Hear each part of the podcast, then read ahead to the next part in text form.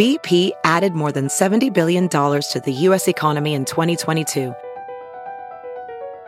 Investments like acquiring America's largest biogas producer, Archaea Energy, and starting up new infrastructure in the Gulf of Mexico. It's and, not or. See what doing both means for energy nationwide at bp.com slash investing in America. It's Kaley Cuoco for Priceline. Ready to go to your happy place for a happy price? Well, why didn't you say so? Just download the Priceline app right now and save up to 60% on hotels. So whether it's Cousin Kevin's Kazoo concert in Kansas City, go Kevin, or Becky's Bachelorette Bash in Bermuda, you never have to miss a trip ever again. So download the Priceline app today. Your savings are waiting. Go to your happy place for a happy price. Go to your happy price, Priceline. VR training platforms, like the one developed by Fundamental VR and Orbis International, are helping surgeons train over and over before operating on real patients. As you practice each skill, the muscle memory starts to develop. Learn more at meta.com slash metaverse impact. Welcome to episode 445 with uh, my guest Murph. This is a rerun of an episode recorded in 2011. I think it was maybe our second episode ever, or maybe our fourth episode, very, very early on. Um, the, the month of July here is uh, a best of collection as I'm taking some much, much needed time off. I'll be back next week, our first week in August, be back to releasing new episodes. Uh, today's episode is sponsored by BetterHelp.com. If you've never tried online counseling, you should definitely check it out. I, I really love doing it. It's uh, so nice not to leave my house. My therapist helps me work through a lot of stuff very gently, and uh, she's very wise and compassionate. So uh, if you want to check it out, go to betterhelp.com slash mental and then fill out a questionnaire. And if they have a counselor they think is a good fit for you, they'll match you up with one. And then you can experience a free week of counseling to see if online counseling is a good fit for you. And you need to be over 18. Uh, today's episode is sponsored by Crazed. It's a new podcast created by the National Mental Health Innovation Center, and it highlights big new ideas in the world of mental health, from how to transform mental health treatment to prevention and stigma reduction, and the visionaries behind these ideas. Uh, the two hosts are uh, Matt Vogel and Rick Rekedal. Matt is the founder and executive director of the NMHIC and also a former professional stand-up. And Rick is, uh, or was, the senior executive at DreamWorks Animation. And their guests are familiar with the impact of mental health, both personally and professionally. And you'll find compelling stories, information about cutting edge mental health technology, and uh, just great dialogue about difficult issues. Guests include policymakers, nonprofit leaders, researchers, technologists, filmmakers, and more. And the ideas and stories presented on Crazed are the kind that you dig and will probably be talking about long after you've heard the episode. So you can find Crazed anywhere you get your podcasts or on crazedpodcast.com. Subscribe and listen today.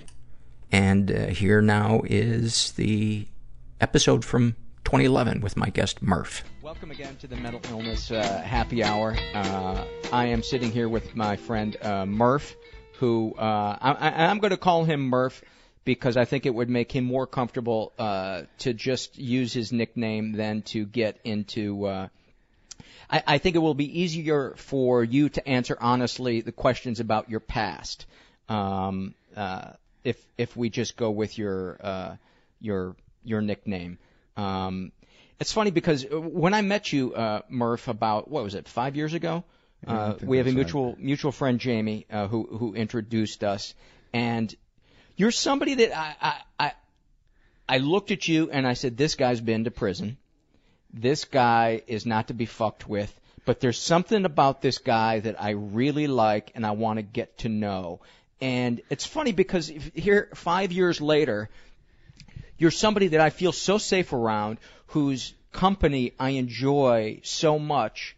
Um, I, I'm sitting here in a house that you share with a, a, a beautiful woman. You guys are both uh, in, in recovery. You've both been sober. You've been sober for five years, right? She's been sober for 20 years. You have this beautiful house together, and uh, I was I was you were showing me around the house, and I'm in your walk-in closet, and it occurs to me, you used to live in a room no bigger than that walk-in closet in prison. How many years did you do in prison? Uh, it's it's around 15. I have I had an eight, a a, a five, and a four, and then a couple of little ones Uh-huh. for all violations. And Yeah. What were the Uh, big ones for? The first one was an attempted murder. The second one was a battery with great bodily injury, and the third one was also, uh, yeah, let's just say a hands-on crime. Okay. All right. Another hands-on crime. Um, is it, it, am I safe in saying that, and I think I've heard you say this before, none of your crimes were ever committed against women or children, not that that makes it any better, but for some people, I think there's a line, uh, where, uh, your, your, your, your crimes were never of a sexual nature. They were mostly for money to feed your, your drug habit. Is that, is that, am I correct in right. that? I don't. Yeah, women and children were and sex crimes is Okay. you know below the line. Okay. Uh, I you know I mean I came from the school of if you're gonna take, you take from someone who, in my twisted head, should be able to protect themselves. Yeah. And and and if they can't, Yeah. well then they shouldn't have what they have. yeah. You That- know, That's how I used to think. I don't Yes. think that way anymore. I'm, I'm glad because uh, I was I was doing as soon as I started doing this podcast, I thought Murph would be a, a great person to have on this on this podcast because um, he has a history that if you looked at it, you would say this person's uh, either a psychopath or a sociopath because there was seemed to be no empathy towards uh, his victims. He he he took what he wanted, um, and you started. Was it safe to say by the age of 15 you were you were uh, committing crimes? I it was more. It was probably 16. Okay. From from the age of, you know, from my birth to 16, I was in. You know, I mean, I come from a good family. I was instilled with all of the things. And that's the part that blows my mind is is you come from this kind of warm, nurturing Yeah. family, and you chose this life of. Is that the, just the drug addict in you? You think that that you? I don't. How did you? I don't know how it happened. T- I- take me take me back to your childhood. Tell me, g- give me give me some snapshots from your from your childhood that you think would help paint a picture for the for the listener to understand. Well, I grew up in a middle class, Roman Catholic, hardworking, Irish, uh, you know, upbringing, uh, in Brooklyn, New York, and around the New York City area. And uh, I had all of the, you know, all of the things that you're supposed to have growing up. There was toys under the tree at Christmas. There was Little League. There was uh, Pee Wee football. Um, there was church. There was Cub Scouts. There was Boy Scouts. There was all of that and uh, there was family vacations. There was a summer house. There was a winter house in the city. Um, it was all pretty normal. It was kind of like a a 1960s Brady Bunch existence. Mom was always home. Dad worked. Um, and uh, you know, it was pretty normal. There was pets. You know, I got two brothers and a sister, and uh, things were pretty normal. While you know, sports was a big thing for me. I played all sports. When you know, when one ended, another one began. It, it was all about the sports. Um, that's what I did. Um, how it all went, I don't know. I guess when I started to get a little bit more freedom, and I and I grew up in a neighborhood where I would look out and I'd see uh, older guys in the neighborhood, and I was just drawn to what they were doing. They, They- seemed to have power. Yeah, they People had, looked up to them. They were Yeah. afraid of them. they had you- cars, they had girls, Mm-hmm. and they never seemed to work. hmm And my dad would go off to work. He was gone before I would get up in the morning, and he'd come home, you know, at seven o'clock at night. Mm-hmm. And I was kind of like, you know, those guys, they had jewelry, and I was like, you know, I kind of, I didn't grow up wanting to be, you know, despite my upbringing, I didn't grow up wanting to be the policeman, the fireman, the astronaut, the, you know, naval commander. Yeah. I wanted to be one of those guys. Right. And do you think that the, the the fact that you were small for your age and uh, you know had red hair, do you think that made it more alluring to be one of those guys that that you would feel safer being one of those guys? Well, I, I absolutely do because it had, you know, it was a, uh, I also had a, a, a bad speech impediment uh-huh. while growing up. So not only did I have the orange hair and the freckles, I had a stuttering problem too. So I, I, I never felt, um, comfortable Uh-huh. and I was never included. Yeah. You know, I, I always felt different and, you know, I mean, you know how kids are Yeah. when we're young, they're quite cruel. Right. Um, so there was a lot of taunting and a lot of, you know, and I just didn't, um, At what at what age did you uh, become? Uh, because you're you're you work out, you're uh, a, a fit guy, you're muscular, you're somebody that I look at and say that guy that guy's not to be fucked with. At what age did you transition from the kid getting picked on to the guy not to be fucked with?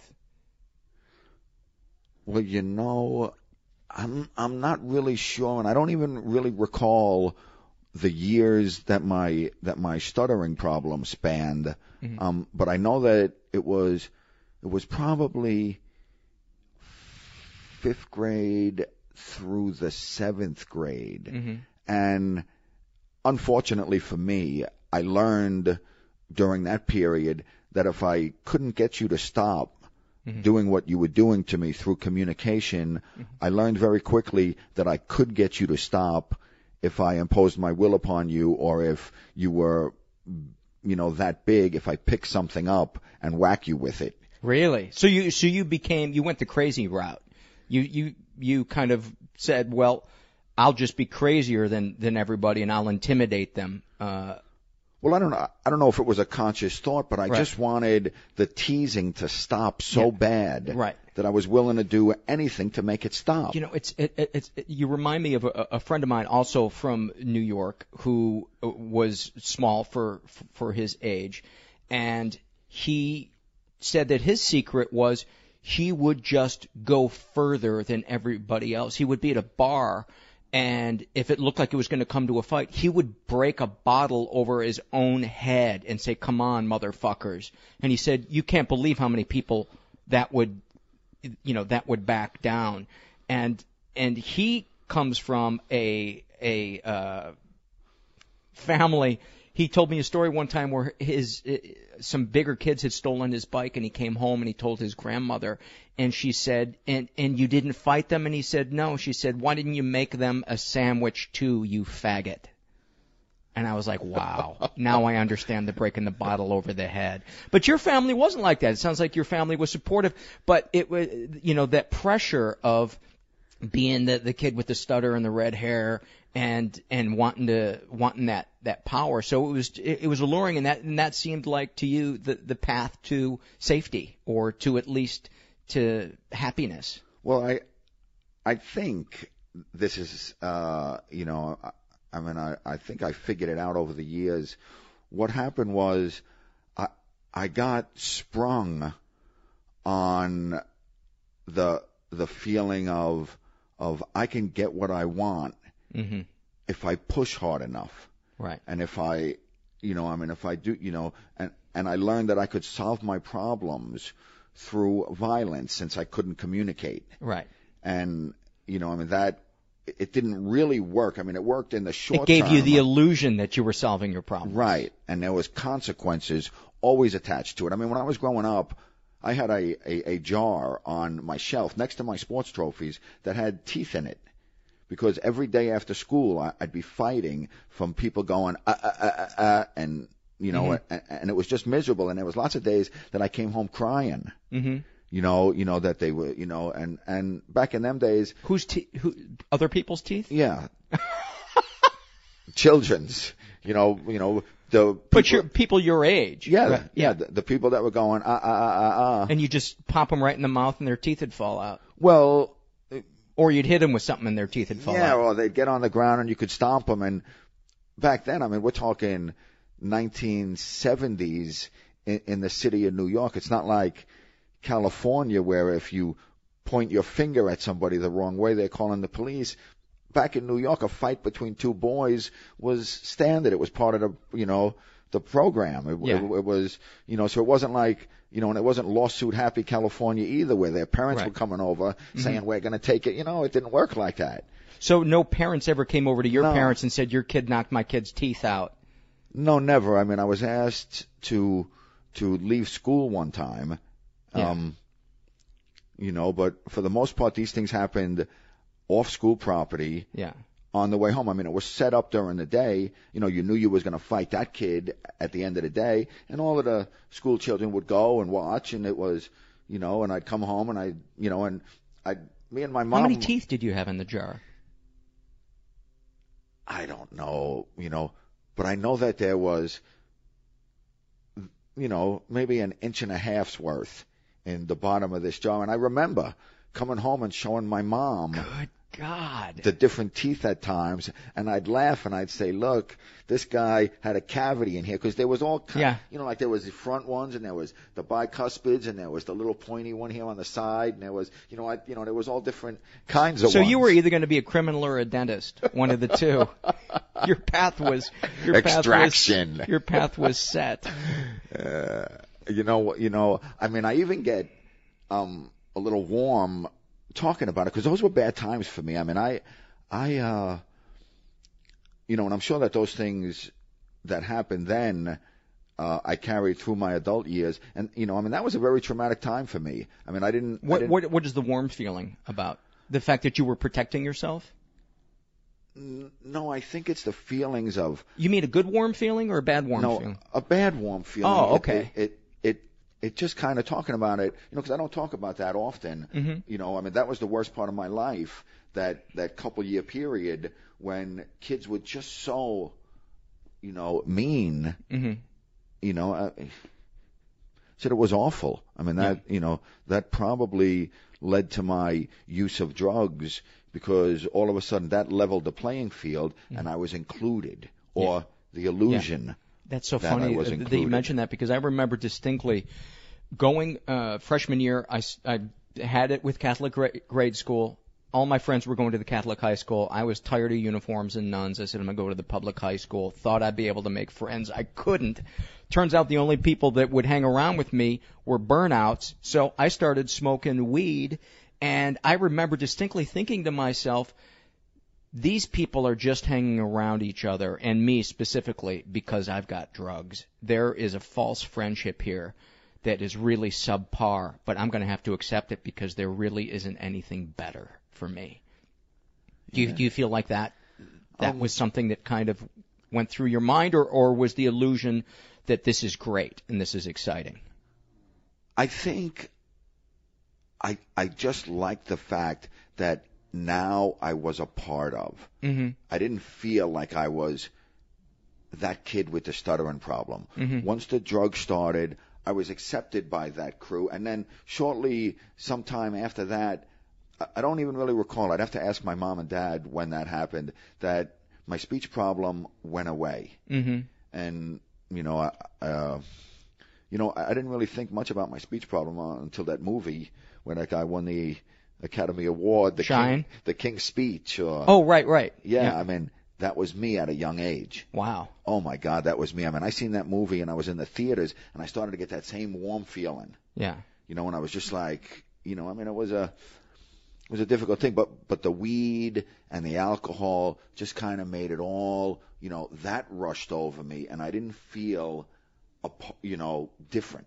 Mm-hmm. I felt like, ah, yes, this is my elixir. Yeah. You know, yeah. now I'm good. Okay, so then what led to beginning to to commit crimes? Was it just because the, the the group you were running around with it was those guys that you looked up to? Were those the people that you had started hanging around with? Well, yeah, they it it was no secret in the neighborhood that that I was always fighting. Mhm. So of course, um, that brought out the other people, and, and everybody knows everybody in the neighborhood. And I used to see these certain guys, and and I was asked one time. I guess I was 17, and by this time I'm already selling narcotics, and I got me a little name, Mm-hmm. and and I was approached. When you say narcotics, what, heroin? Uh, no, it was cocaine, weed, Mhm. mescaline, Mhm. you know, smaller type things at, Mhm. at, at that time. Well, the cocaine wasn't small, it was jumping at that time.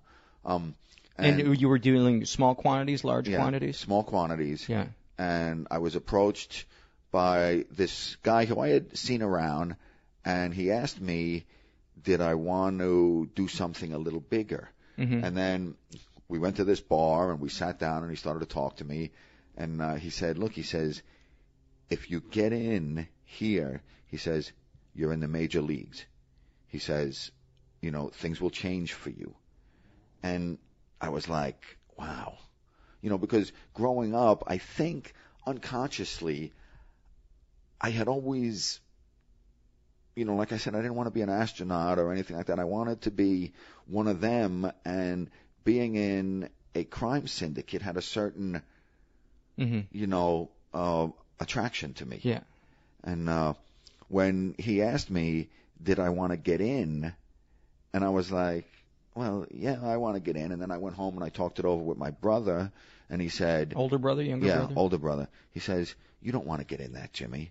And I said, hey, I says, things will change for me. You know, and I was always the one who had to defend myself, and I knew that if I got on this team, now all of a sudden, I am somebody. Mm-hmm. Whereas for all those years, I wasn't anybody. I was just this little redheaded kid with a stuttering problem Mhm. who had to fight his whole way and, you know, would go home crying some days. Here was a chance for me to turn it all around and be somebody, which was, you know, now, you know, that I think about it 30 years later, Mhm. you know, it, uh, Half of it spent in jail. it was a lie.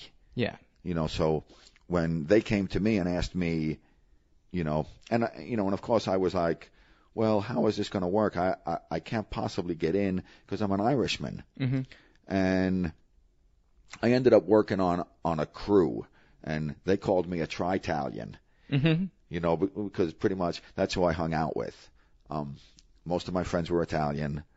Uh, you know, we were in an Italian Irish neighborhood in New Mhm. York, so it's just what we did. There was numbers being run and all of that kind of stuff, like you know, similar to what you see in that movie A Bronx Tale Mhm. with Robert De Niro. I mean, Yeah. I, I can relate to that story Yeah. a whole lot. Yeah. And uh, you know, I, I had a penchant for violence, and I can tell you that um, not only psychologically did it uh, appear to solve my problems, but but I kind of enjoyed it and got off on the the I don't know the power surge, the rush, the you know The and- false respect. yeah, all of that. And then when I got with these guys, one of the first things that this uh, guy told me, he says, "You know what?" He says, "You don't ever have to fight again." He says, "As long as you have, I think he said 20 cents, because at that time, uh, uh, it was 20 cents to make a pay phone call. Mm-hmm. It, it might have been a dime. Was it a dime? Yeah. It was either a dime or 20 cents. And he said, all you need to do is make a phone call. And I was like, really?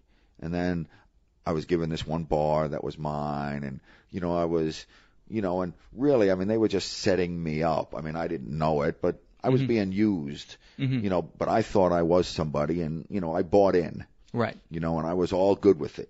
You know, I mean, I was, there was little perks involved and, you know, the word got around the neighborhood, hey, you know who, you know, Murph is hanging out with and, you know, and, you know, I'd be on this side of the bar with, you know, other important people, Mhm. you know, and it was just, you know, my, my brother was like, I, I asked him after I had gotten in, um, as far as I could get in for an Irishman, I came home and I asked him, I says, hey Tom, I says, I can get you in if you want to get in. And he said, he said the smart thing. He was my older brother. Mhm. He said, why do I need to get in if you're in?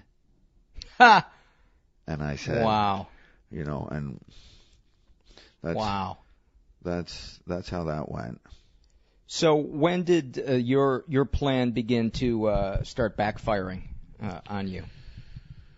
Oh, God, it didn't take long. Uh, it, it was, you know, I don't even, I don't know specifics here because it's a, a time in my life that was a, a big blur. Mm-hmm. know, of course I'm under the influence. You know, this this whole time. And, and uh, did you was heroin ever a drug for you? Yeah, but it we only used heroin. I mean, it was the white stuff. We used to call it doogie back in them days, and we used to only sniff it to come down from the cocaine. Mm. Cocaine. So cocaine was your major drug of choice. Well, it's what it was the major drug that I started out with. I mean, I don't consider weed and mescaline and Right. mushrooms and all that stuff. You know, that was just like hors d'oeuvres. Mm-hmm. You know, the main ones was the cocaine, the heroin, the methamphetamine. Those was your meal. Right. You know, the rest of it was hors d'oeuvres. Right. You know, little little stuff in the candy dish, some mushrooms, some mescaline, some acid. That was just, you know, makeup. You know, Yeah. to um, and and it was cocaine, and we were freebasing it back then. I mean, this is when you couldn't even buy a rock on the street. You know, Right. there, you know, there was no such thing. So this was this was the late seventies, early eighties. Yeah. Then, yeah. We the would- Richard Pryor set yourself on fire years. Right. Yeah. You know, and it was three hundred dollars an eight ball, twenty eight hundred dollars an ounce. I mean, it was very Expensive. very very expensive Yeah. at that time. It was the time of Studio 54 and the Mud Club and CBG. Mm-hmm. Were you ever providing hot. drugs to those people?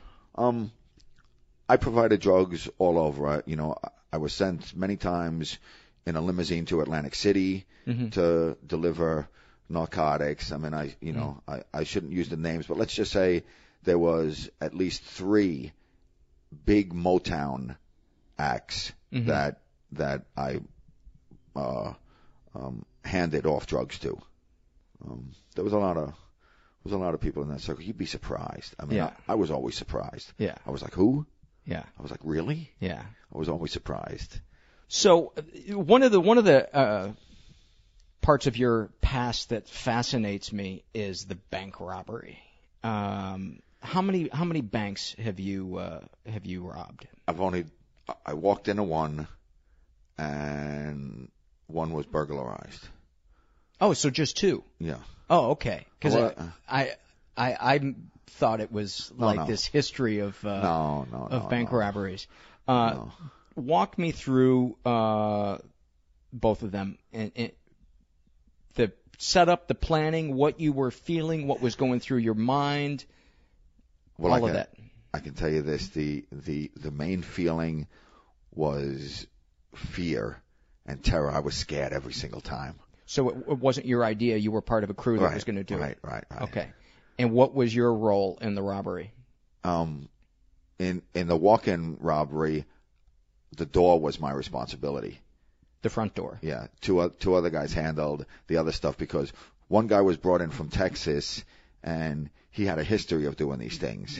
So it was him and his his henchmen and me. I was the new guy and the guy out in the car was the new guy. hmm You know, Just like the movies. yeah, it was training. And the and the guy in the car is the fuck up, right? Wow. That's what it always is in, the- in the movies.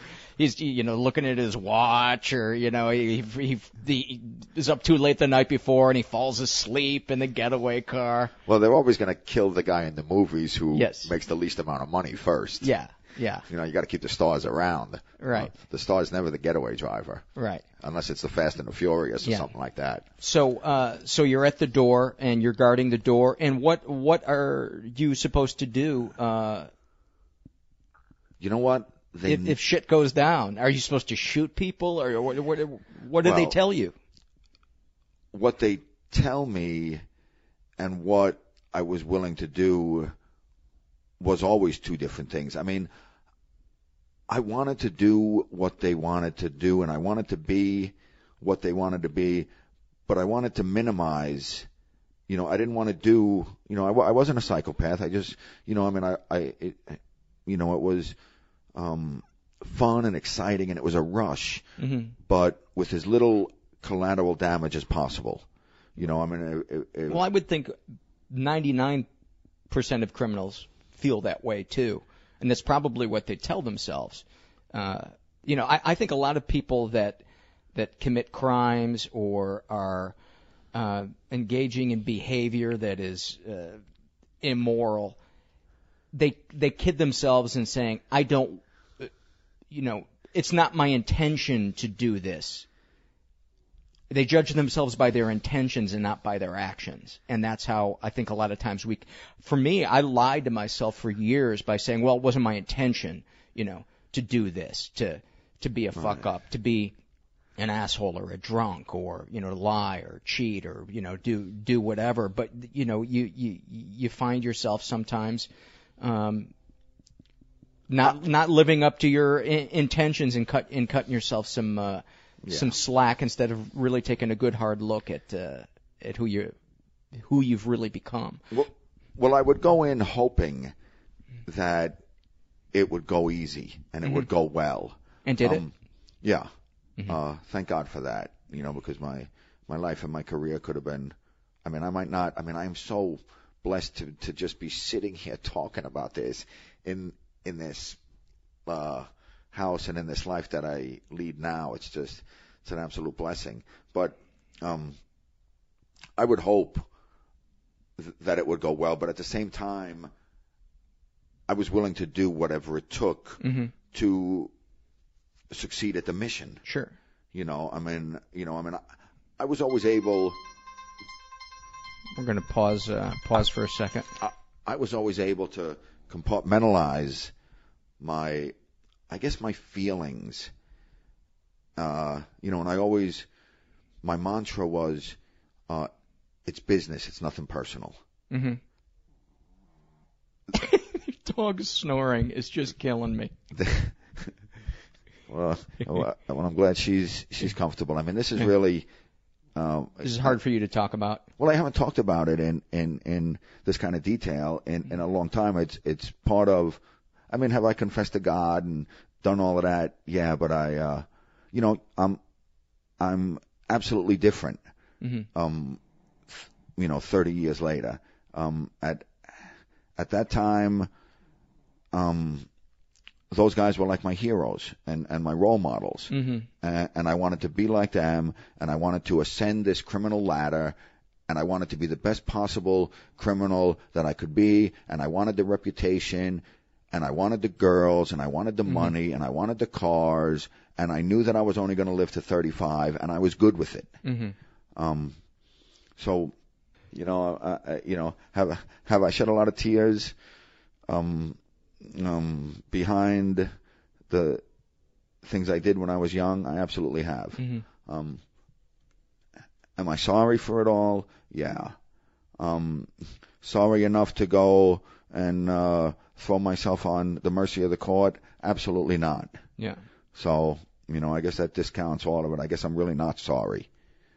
Um, you know, I don't I don't know if that's necessarily uh, the the case. I could I, I could be wrong, but I, I look at you and I see somebody uh, who has turned their life around and is of use to society now, whereas they were a cancer on society. You're sober now, and you know you're. I, I see you inspire people uh, who are struggling uh, to to get sober, and you show people that it, it it's never too late to to turn your life around, and uh, and become a person that you thought you could never be because. Uh, I can't picture you doing these things. I can intellectually, because you know you got the tough street guy voice from New York, but you know the Murph that I know, I I know you talking about your girlfriend and how beautiful your life is together, and how you want to be a better man for her, and how when your neighbor bitches about the hedges, that you hold your tongue instead of you know, not only do you not pull a gun out and not threaten them, you don't even lose your temper around them. And to me, that's a person who has value in society because you can inspire other people and, and say, you know what, you can be a, a, a decent, upstanding citizen, and it doesn't mean that you're that you're a punk, and you can live with yourself as long as you become of use to society. I think, and, and maybe I'm wrong here, but if you hadn't started helping people and being an inspiration to them, by helping other guys who are trying to get sober. Do you think that you yourself would, would, would be able to live with yourself? Do you think you'd go back to doing drugs or committing crimes? Um, well, I know if I didn't admit my wrongs, Yeah. uh, you know, and and and and try to, you know, leach them out of my system and you know a- admit to them and tell somebody else about them, uh, you know, because keeping those secrets is difficult. Yeah. You know, it's difficult. I mean, It's you got to eat. It's got to eat at you. you get good at it for years and years and years, and you you know repress it so much, and and and you push it down there, and it's easier with drugs and alcohol when you're pouring that kind of stuff on it. Mhm. But But that catches up to you eventually. yeah, when you take away the drugs and alcohol, then you have to deal with all of this Yeah. stuff.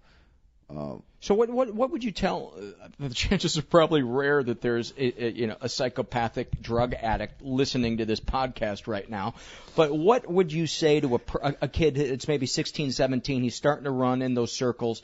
He's got a little voice inside of him that's saying this is headed someplace bad, but he doesn't know what else to do. What advice would you give him? Because he's getting off on the power of it, and and maybe he's feeling picked on, he's feeling powerless, uh, and, and and he doesn't he doesn't know where to to turn. Is there anything that that you would say if you let's say you had a little brother that looked like he was following in your in your shoes? What would you what would you tell him? hmm. Pull Um, out a gun and threaten him? No, um, you know, it, whatever I would say probably wouldn't work because when you're, you know, for me, Yeah. when I was that young, the the peer pressure and the, you know, I mean, only, only after I, you know, got a little older and I learned from these mistakes and I was able to look back and and say, good lord, what did I do all that for? It, you know, that has enabled me, you know, to make the choices that I make today because back then Mhm. I, I didn't believe what I was doing was inappropriate Mhm. or, you know, incorrect. My morals had just disappeared with Yeah.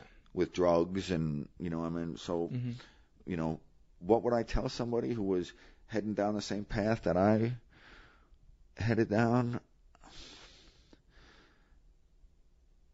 Well, I'd probably start out by telling them you're making a mistake. Mhm. You know, everything you think is good right now is, you know, you know, you may Mhm. not, you know, you may not be as lucky Yeah. as I am. Do you think describing uh, prison life in detail to them just describes the the shitty parts of prison life in, in, in detail, if you would, The shitty parts of prison life. as opposed to the great parts? the shitty parts of prison life. Well, first off would be no females. Mm-hmm. I mean, there is sex available, you know, dependent on, Mhm. you know, who you are and, you know, um, you know, what you're willing to live with. Mm-hmm. Um, You want to elaborate on that, um, or are you not comfortable? well, you know, I mean, uh, the, there's sex going on in prison. You can believe that. Yeah, I think Um, everybody knows that. Most of it is willing. Yeah. You know, I mean, there is that saying that uh, uh, if you bend them over and put a Playboy book on their lower back, every asshole looks the same. so, you know, I, you know, uh, um, you know, I mean, you know, some might have a little bit more hair than others. I mean, I ain't never seen a female with a hairy asshole, but there's razors. you know, um, other bad parts. Well, you push your tray along the chow line and you get whatever lands on it. You know, Yeah. there is no menu. Mm-hmm.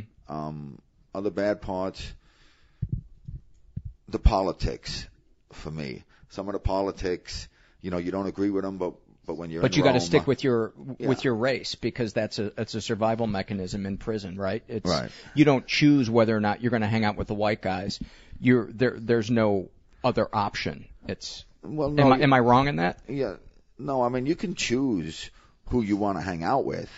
Um but if you don't hang out with your own, Mm-hmm. you're looked down on by your own. Mm-hmm. You know, and and and my personal opinion is if you're white and if you hang out with the blacks, you're not getting the full black experience either. Right. Because you're not black. Right. They know it. We know it. Mhm. You're not getting any love from us because we're thinking you're a race traitor. Right. You know, I mean, f- for us, someone's probably going to get you. Right. You know, you know, because you make, you know, the mentality in there. God, I mean, I, you know, all of these things. You know, the crime, the jails, all of this. I, I have trouble talking about it today for for the simple reason of, it, I, I am so far removed mm-hmm. from that today that you know how and But you've also only been out of prison for what, five years? right, But spiritually, you're so far removed from it. right. Uh, Talk, talk about the importance of a, a of a spiritual belief uh, in, in in your life, if you can, or is that is that difficult for you to to to talk about? Um, well, I'm not. Uh, you know, I have a spiritual life today. Um, it's not as good as I'd like it to be.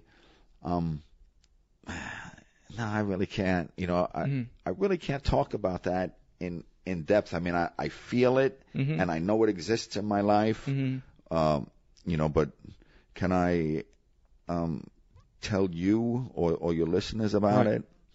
No, I mean I have one. I know it exists. It's with me every day. Mhm. Um, I talk to him every day.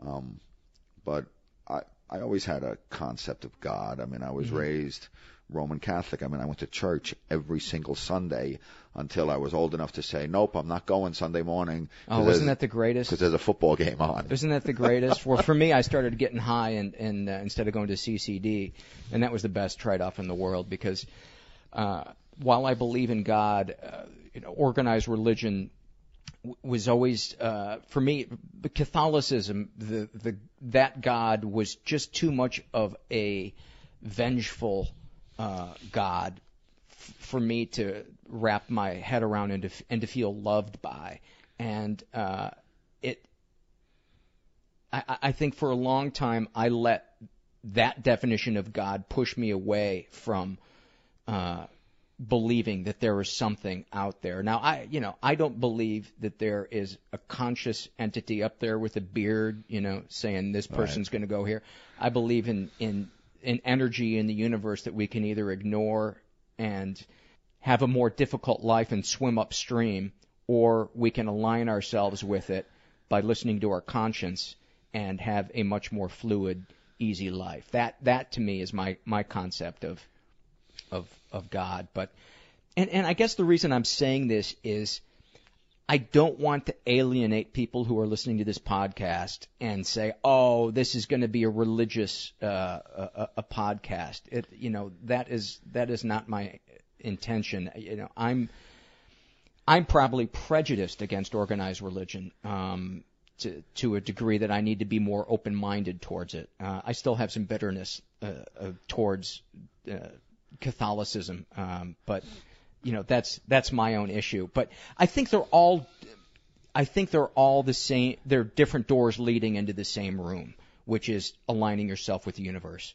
You know, so if, if people get it through church, I think that's awesome. If you get it through uh, yoga or meditation or you know what whatever, um, lo- I, I think that's all. As long as you believe in something, I mean, something uh, greater than your, your right. yourself in the pursuit of your own pleasure. right?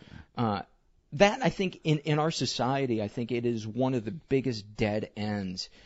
Is we think that if we just directly pursue our own pleasure at the expense of other things and other people, that that's okay and there will be more pleasure. But what we find out is we're going against the grain of the universe because the universe wants us to think about other people. And then the byproduct of that is that we get to experience not only pleasure, but peace of mind and the freedom that comes with believing that we're leading a good life and we're, we're good, honest people. And I think that's one of the reasons that I, that I like you so much is I see you live in that, and it's such a miracle. It, it to me, it's a proof that there there's there's an energy in the universe that can do amazing things if you choose to learn a new way of life, be vulnerable, open up, talk about the bad things that you did to another uh, human being, and and try to think about try to think about other people. You know, let's look at let's look at this woman that's in your life. Talk a, a little bit about your life here in this in this uh, beautiful beautiful house. Well, I met this I met this woman probably three years ago, Mm-hmm. and uh, she is just she's an angel. Um, she knew that I was uh, under construction at at the time. You were a fixer upper when she when she found you. exactly. Yeah. See, but She what- must be into tank tops. I'll tell you that much because uh, I, you know, I think the first time I saw you wear sleeves was at a wedding, and I'm and I'm not even sure. You know, I wasn't even sure you were going to put sleeves on for that. Yeah. Um, So go ahead. uh, you know what? Um, uh, yeah, I, I, I was definitely a fixer-upper, but I think what she saw is the same thing that most of my friends today see, and that's the person that, or the the the the product of ages one through sixteen. Yeah. I was raised in a good home with all the morals, the principles, and all of those things that a normal, you know, adult, you know, mature human being should have. And then from 16 to 44, I made my own choices, totally discounted all of that stuff, the nurturing that I had learned in the nest. And now that the drugs and alcohol have been gone for five years, in these five years, I have reverted back to those things that I learned from one to 16. That's what she sees. That's what I believe my friends see today. Um, I just took a little vacation. You know, you know, I, I It's funny because your your previous vacations, you know, used to be behind bars. That's how Right. that's how the criminals refer to us. I took a little little six year vacation. Yeah. Yeah. Uh, uh, you know, I, I mean, you can go to my parents' house and look around the living room, and there's photos, you know, and they're chronologically, you know, and there's Christmases, and there's oh at this wedding, and there's and you know, and there's the baby pictures, and, and it starts, and there I am. I'm in all, you know, growing up, and I'm on an elephant in this one, and I'm in this, la la la la. I'm next to my brother there, and then when we start to be tw- I guess when we start to be 20, 20 something, you go one wall in the house and there's all the pictures and I'm not there. Wow. And then the next wall in the house, I'm not on that one either, but everybody else is. hmm You know, I mean, you would think that I had died. Yeah. And then finally I've resurfaced and um now I'm on, you know, so that's where I, I, I took a vacation and, and I wasn't me. Yeah. For all those years. A true you. Right. And now um I'm back to who I am. That's what she saw in me because there was no way that I could land a woman like this. Right. You know, Do if- it. She would have sensed Yeah. instantly. well, she sensed that um that there might have been a somewhat checkered past. oh, is that the understatement of the century? You think the prison the prison tattoos and the uh and the hardened look in the eye? You think uh yeah, well, she to- she told me I had a terrible haircut, and she says you dress penitentiary chic. that's that's what she called it, and I was thinking to myself, did this bitch just tell me that I got a fucked up hairdo? And that she doesn't like the way I dress, Yeah. you know, and that just made her more attractive to me because I, you know, Yeah. I, I wasn't used to being talked to like that. yeah. Um, but she's an angel. Um, you, you know, when I met her, I had never been in a healthy relationship. Yeah. All of my relationships were very superficial. You know, uh, Probably because it was all about you and what you were getting. yeah, and it it wasn't a relationship. I mean, I don't know what the time uh constraint is to you know for Yeah. to for it to be a relationship, but most of them were, you know, I'm, I'm, I'm sure there were some of them sh- short-lived relationships where I'd be hard pressed to remember your name. Yeah. because I wasn't really caring hmm what your name was. I was caring about one thing, and then as soon as I, you know, as soon as that happened or I got that, It was see you later, bye. I got something to do. Yeah. You know, um, uh, back in those days, I couldn't have had a healthy relationship with a houseplant. Yeah. Um, you know, um, she's she's she's awesome. I love her to death. As, as a matter of fact, um, in these three years that we've been together, she told me it would be like this. I didn't believe it when she first told me this. Mhm. She said it will get better, and I was like, "What do you mean it'll get better?" You know, and, and she's right. Yeah. Every day it seems to get better, and I've never been in anything quite as feely Mhm. as this. You know, I mean, this is, you know, and I'm, you know, I mean, I'm new at this too. You know, she teaches me all about these things, and uh, God bless her. I mean, she's been a she's been a great influence in my Yeah. life. Um, she's she's quick to point out in a very nice way um, some other things that she thinks I should work on Yeah. to you know to better my character. And she says them in in such a way where I don't bow up and get crazy. I you know it it might hurt or sting at the time she says it, but I I usually don't fight. Mhm. You know, fight her too much on it because my personal opinion is if is if most of the people in this world acted the way she acted, it would be a really really cool place to live. Wow. Um, I, I believe that about her so much that You uh, trust her instincts. right that Yeah. that when she convinced me that I need to vote, and I told her I says vote. I don't I don't need what do I need to vote for? No matter who you pick, they're lying to us, and then when they get in there, the status quo in Washington is going to be what it is, and nothing Yeah. ever gets done. So why do I need to vote? But she convinced me to vote, and I believe in her so much that I let her punch my Yeah. thing too because I figure whoever she's voting for, you know, based on the person she is, you know, is is good enough for me. It would make a nice world. Wouldn't that be funny if that's what you got arrested for? Was letting her vote for you? You know, you know, uh, uh I, you know, I hope I never get arrested again. I mean, I, you know, I mean, um, today I but care. you also, but you also haven't, you haven't committed any crimes since you've been sober No. in five years.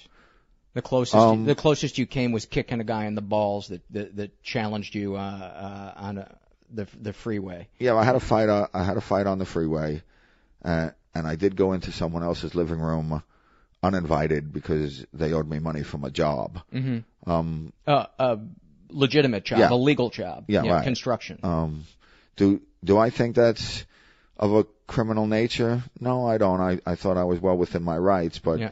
what what I think and what the law thinks is two different things. um, yeah, no, no, no, no, no. I don't. You know, I don't. I don't break the laws anymore. You know, I mean, there was a time in my life, a lot of years, where I thought it was impossible to go through a day and not break the law. I was like, how do you do that? mm-hmm. You know, because the life I was leading, drugs and and violence and crime, it was a, it was a necessary evil. I mean, you know, you carried a gun every day. Yeah. Um, today, no, I don't do crimes. Uh, I walk when the sign says walk. Um, I stop when it says stop. Um, you know, um, I'm, I'm, I really kind of lead a Ward Cleaver kind of life. I mean, I got a 14 year old, not mine. Uh, he's hers. And, uh, But you're a role model for him. I hear you Yeah. talk about him, and Yeah. and uh, it's funny because you're you're closer to him than my own father was to me. The, the stuff that you share with him, and the the way you nurture him, and the way you uh, guide him, and the interest that you take in his life, you know, which just shows to me, you know, f- family, and it's kind of a cliche, but you know, family is is is who you choose, not who you're tossed in with.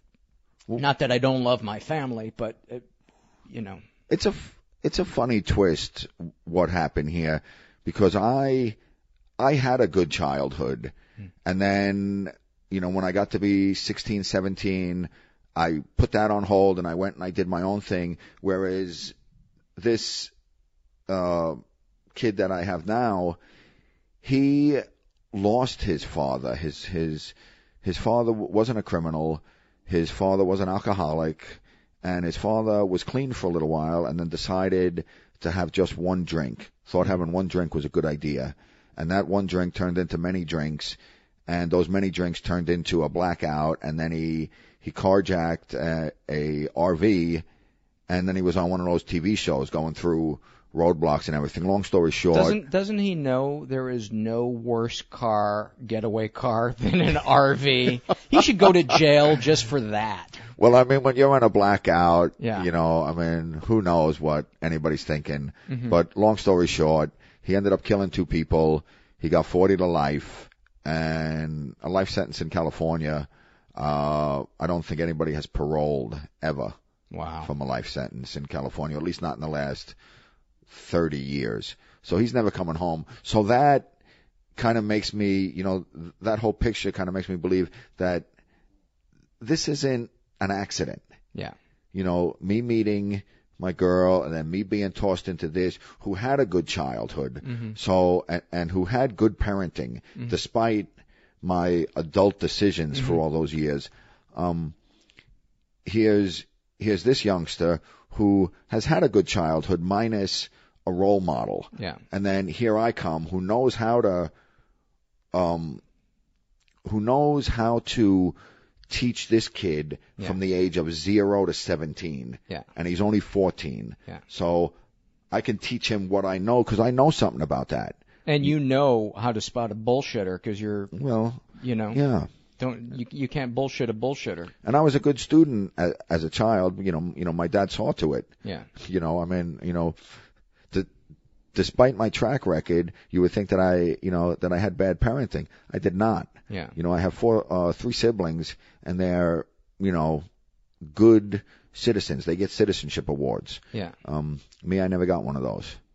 Um, you know, but Well, you're heading in the right direction. the game buddy. ain't over yet. I might, you know, I might get one here. Well, dude, I want to thank you so much for uh, for opening it up and uh, letting me uh, letting me interview you. I know some of this was uh, was was hard, but I think uh, people will, uh, at the very least, find it interesting and entertaining, and uh, and hopefully somebody listening out there will. Uh, will hear this and uh, and become inspired by you. But you know, you've uh, this may sound cheesy, but you you inspire me, and I and, and I'm proud to call you my friend. So thanks, buddy.